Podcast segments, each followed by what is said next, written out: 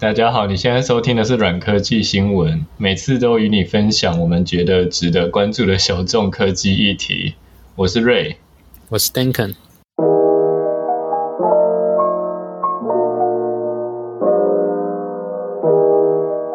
今天我们的这个 podcast 终于进化成全新的路线了。现在根本就是之前都是走一个隐私小尖兵的路线，现在就变成一个贵古见金的频道了。啊，不是这样的吼。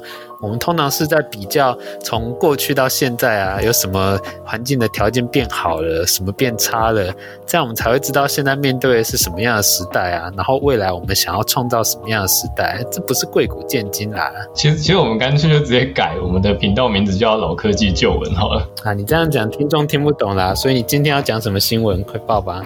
今天要讲的是。过去大家应该都装过的软体叫 Flash Player，还有它的本体 Flash，它在今年的十二月就要被 Adobe 官方杀死了。也就是说，今年十二月之后，你就没有办法获得任何的 Flash 更新。可能各位听众应该也不会有特别的感觉，因为现在浏览器，尤其是 Chrome、Chrome 八十和 Firefox、Firefox 最近几版预设也已经把 Flash 停用了。所以你只有在一些非常特殊的极端条件之下，你才会需要启动 Flash 来用。可能会有人觉得说，如果 Flash 被 Adobe 杀死了，那以前那些内容要怎么办？通常就只能。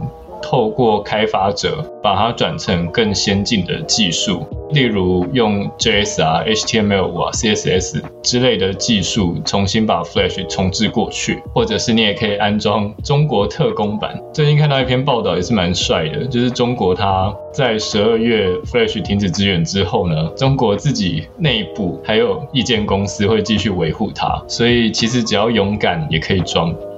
真夸张，哎，这。怀旧哎，想当初 Chrome 我才记得它是第一个直接内建 Flash Player，不用另外装的。然后好像 Chrome 也是几乎是第一个预设停用 Flash Player 的嘛。对，而且那个时候 Chrome 用的 API 好像跟 Firefox 的不一样，Firefox 好像是 NP API 吧，但 Chrome 的那个实作方式一开始就把它放到沙盒里面了。嗯，听不懂。反正就是你要觉得自己被保护，这样就可以了。虽然这么讲啊，可是 Flash 后面就很雷啊，它基本上每周就是一个 bug，或者是每个月你就要更新一次这样子。以前可能你都不常更新 Windows，但你一定会更新 Flash 啊。所以 Flash Player 到底以前有过什么东西啊？你还记得小时候有什么吗？你小的时候这样讲出来就那个透露年纪了吧？我 我我，我是先接触 Flash 社交游戏，不是 Facebook 社交游戏。这也没有很久以前啊，大概十年前而已啊。二零零七年吧，像那个开心农场那整个系列就是 Flash 啊。嗯。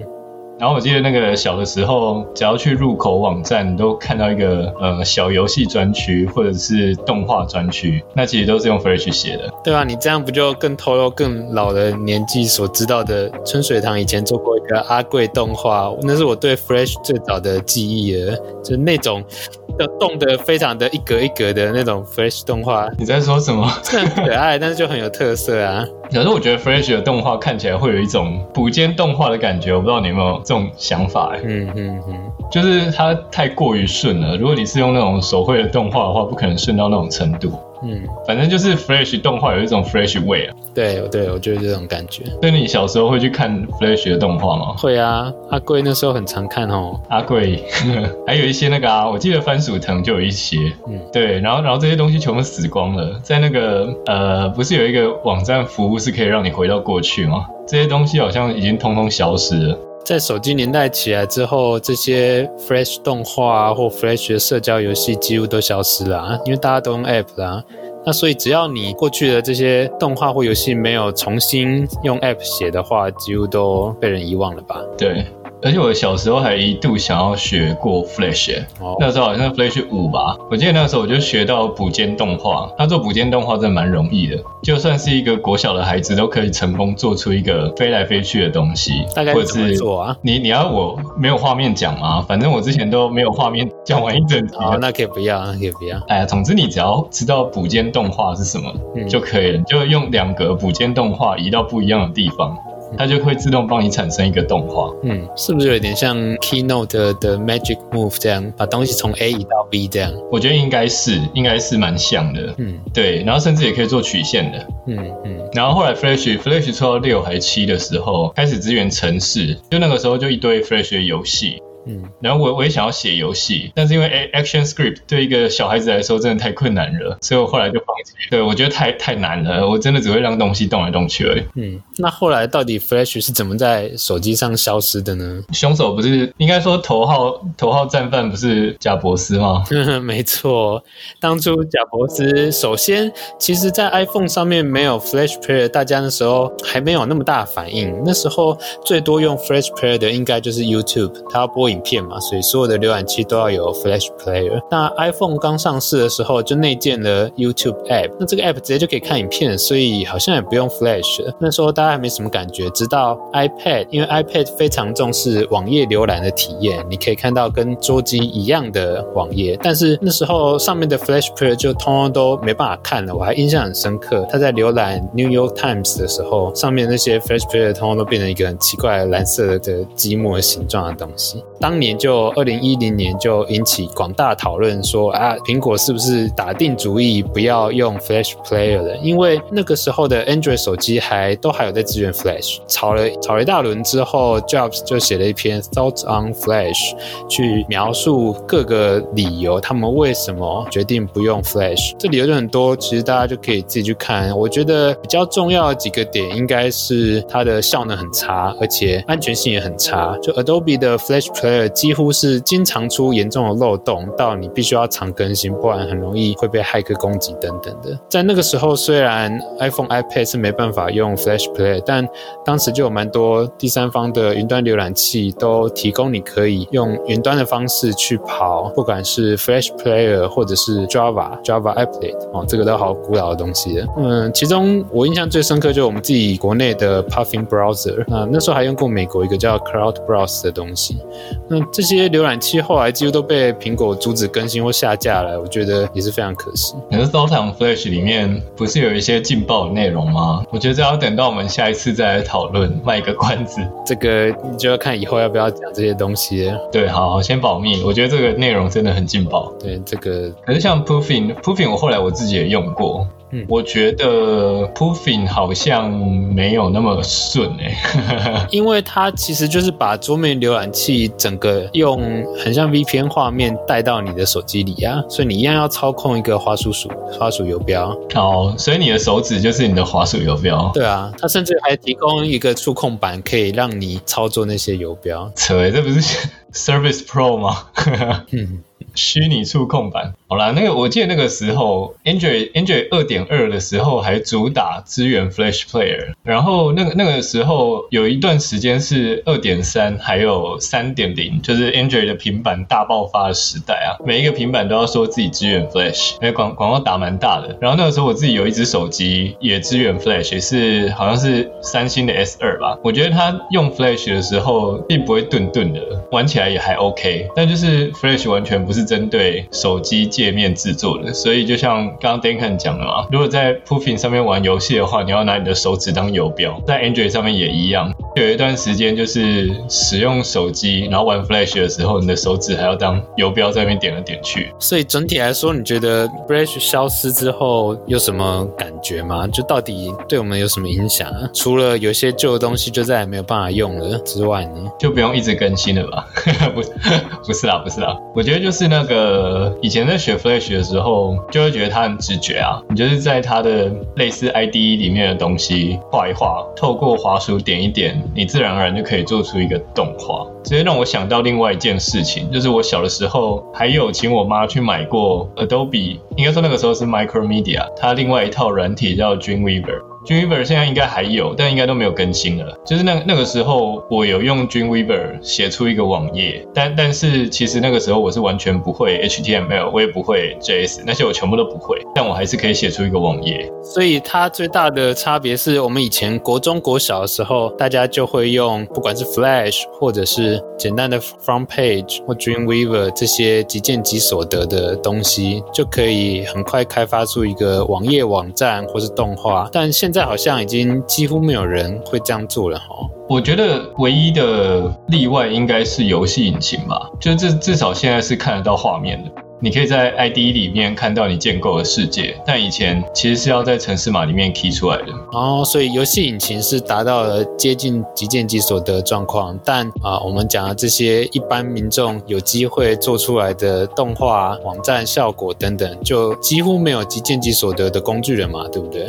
呃，现在最接近的应该是他们把城市码变得跟积木一样，你可以拼来拼去吧。但我觉得都没有像以前在做 Dreamweaver 还是 FrontPage 这么直觉。想当初 Apple 那个时候还有一个 iWeb 也有类似的效果，我也有用过，现在几乎都消失。我知道你很想要置入 iWeb，我就想说你要什么时候介入这个话题。iWeb 做出来的网页，它内建版型真的好看呢。Front Page 是什么东西啊？哎，Front Page 最棒的跑马灯你是没看过？那跑马灯，对，有吗？所以你说以前都是用，现在都是用程式码像堆积木一样可以组起来，可是这种即见即所得用拉来拉去图形化的写程式做动画的方法却没有了，这个感觉真是这样哎，嗯，是就像即使是 iPhone App 的开发也有类似的过程。Jobs 以前还在苹果前一间公司叫 Next 的时候，也是他自己的公司，曾经啊、研发出一个东西叫 Interface Builder，这东西一直沿用到呃开发 Mac App 或是 App 都有，现在都还有。它主打的就是你只要在这画面上面拉一拉，元件摆上去，然后拉起来，打一些小东西。App 就写完了，其实跟微软的 Visual C 或 Visual Basic 那些很像。那时候好像真的很重视这种即见即所得拉的写程式的简单方法。随着现在新的程式开发社群几乎都是用纯程式码写，你可以看到网页前端疯狂的发展，全部都是程式码，全部都是程式码框架。即使是在 iOS 开发这边，新的 Swift UI 也是完全用程式码写的。虽然它可以 Preview 你画出。出来的画面，但是他就已经接受了所有人都要去写扣打这些城市码，而不再有这些即见即所得的拉来拉去的方法了。这个感觉真的是有点怅惘哎，又是在贵谷建军的时候了。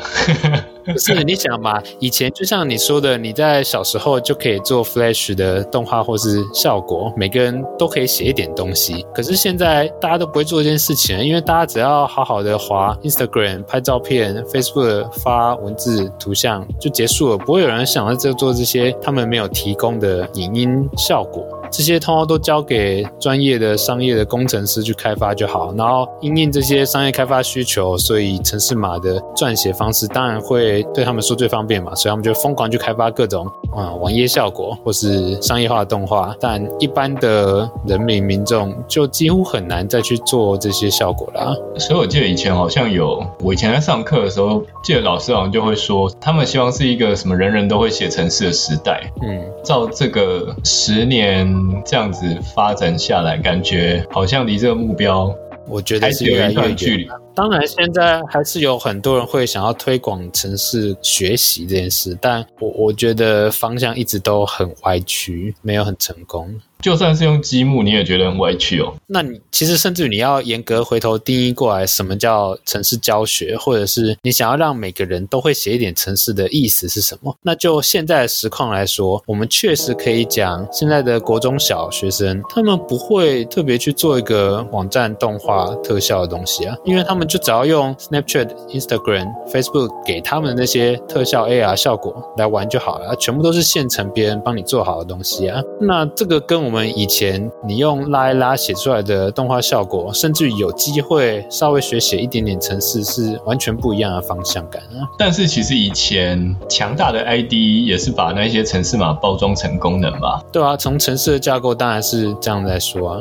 普及化的强大 IDE 已经几乎不复存在了，因为大家都是为了直接服务专业的工程师，而不是一般普罗大众都希望学会一点。所以你想嘛，以前我在学中学物理的时候，那时候高中老师，那全国可能就有好几个高中老师会自己写出一个 Flash 教学动画了啊。现在哪有这种东西啊？高中老师大概也只能找现成的工具，因为他们也不可能会去写那些比较困难的程式的啊。或者是直接找 YouTube 吧。那就是找好别人做好的东西啊，你就几乎不可能自己去刻制画一些东西啊。我觉得这很像是开源社群，就城市码开源社群也会想要鼓吹大家。也就是把城市设计师跟一般使用者的界限模糊，使用者也可以去改城市码，改成你想要的样子。那现在这个界限反而是越来越清楚了，一般使用者几乎不可能会去改城市码，变好像变成专业分工了吧？对啊，我觉得是一种专业分工。那这这样真的是好吗？我不知道，但只能说现在是往这个方向发展。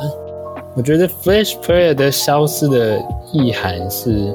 当我们在讲城市教学的时候，城市教育的时候，是想要让一般民众有一些基本认知，就像是你在教物理化学教育，我们中学都会讲一些最基本的物理化学原理嘛。虽然你不一定会真的完全了解这些当代物理化学的东西，但是你知道一些基本原理，你就比较不容易搞混或被一些伪科学骗。所以你要知道。在城市教育里面，我们当然会希望人们会知道一些更根本的东西。比方说，你在过去这些即见即所的工具里，多少会逼得你去稍微理解，你用 front page 做出来的东西，用 Dreamweaver 做出来的东西，你要找到一个站台空间去放。你产出的就是一堆 HTML、CSS、JavaScript 这些档案放上去。所以，网站的本质就是把这些档案放到某个人的电脑里。甚至你也可以放在自己的电脑里面，那就自己架站嘛。所以这些过程你会慢慢理解到，网站的意义就只是别人来连这台电脑里的某些文件而已。那我觉得这整个过往程式教学的过程中，或者说你对这些架烘焙机这些过程会理解、有兴趣并且了解的东西。那现在我们面临的是什么时代？现在面临的是，不管你用 Medium。或者是用 Facebook、Instagram 这些东西所做出来的网站或是效果，它都直接输出出来了，然后就在它的平台上用了。YouTube 也是一样，所以你会很难理解整个网站的过程，它的真正的意义是什么，因为通通都被他们商业给，算是一种抽象化出来架空的。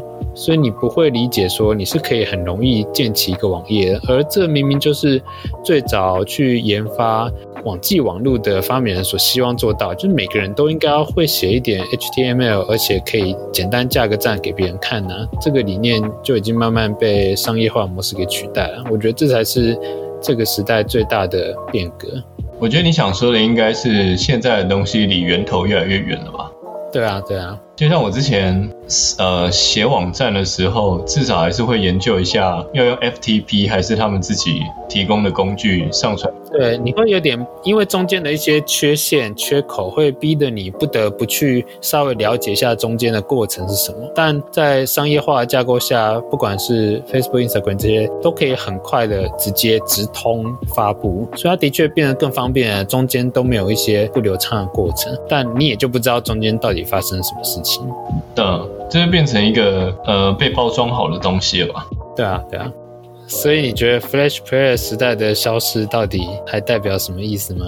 知道，我觉得 Flash 就对我来讲是一个千禧年到二零一零年中间一个时代的 iconic 的东西。嗯，它的结束，我只觉得就是一个时代的结束。好，所以这局其实是两个老人在讲古而已。那谢谢大家。欢迎订阅我们的 Podcast，追踪我们节目的 Twitter，节目的资讯都会放在简介里。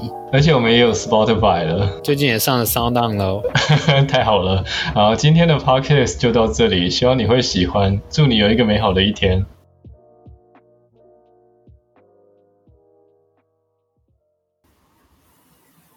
哦，看你会剪到死，每次都搞这种事情，屁啦，哎、欸。